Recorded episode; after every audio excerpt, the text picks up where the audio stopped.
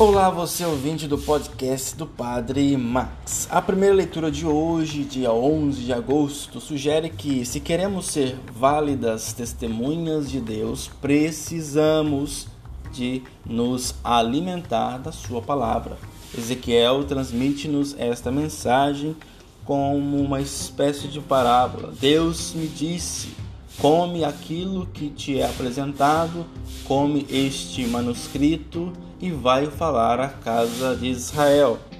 É um privilégio, uma graça poder meditar a palavra, saboreá-la, contemplar a sua beleza, a sua profundidade. Abre aspas, na minha boca foi doce como o mel. Que a palavra de Deus nos alimente, que possamos saber, aprender a saboreá-la.